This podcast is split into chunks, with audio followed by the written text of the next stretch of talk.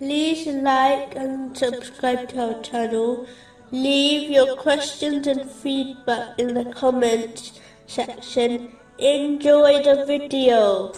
Moving on to chapter 7, verse 153. But those who committed misdeeds and then repented after them and believed, indeed your Lord, thereafter, is forgiving and merciful.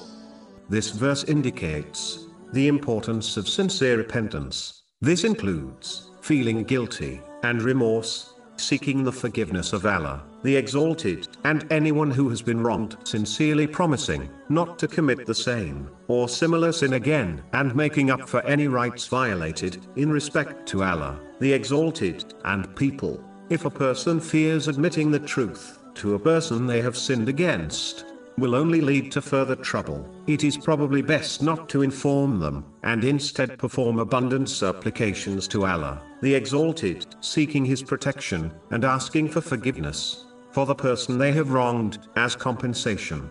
Muslims should act on this name by overlooking and forgiving the mistakes of others. It is logical to understand that if one desires the forgiveness of Allah, the Exalted, they should learn to forgive others. Chapter 24, verse 22.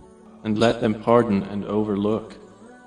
Would you not like that Allah should forgive you? Moving on to chapter 7, verse 154. And when the anger subsided in Moses, In a narration found in Sahih Bukhari, number 6116, the Holy Prophet Muhammad, peace and blessings be upon him, told someone who requested some advice that they should not get angry. In reality, this narration does not mean a person should never get angry, as anger is an innate behavior, which is even found in the holy prophets. Peace be upon them. In fact, in some rare cases, anger can be useful, for example, in self defense. This narration actually means that a person should control their anger so it does not lead them to sins. The person was seeking a simple, yet all encompassing advice from the Holy Prophet.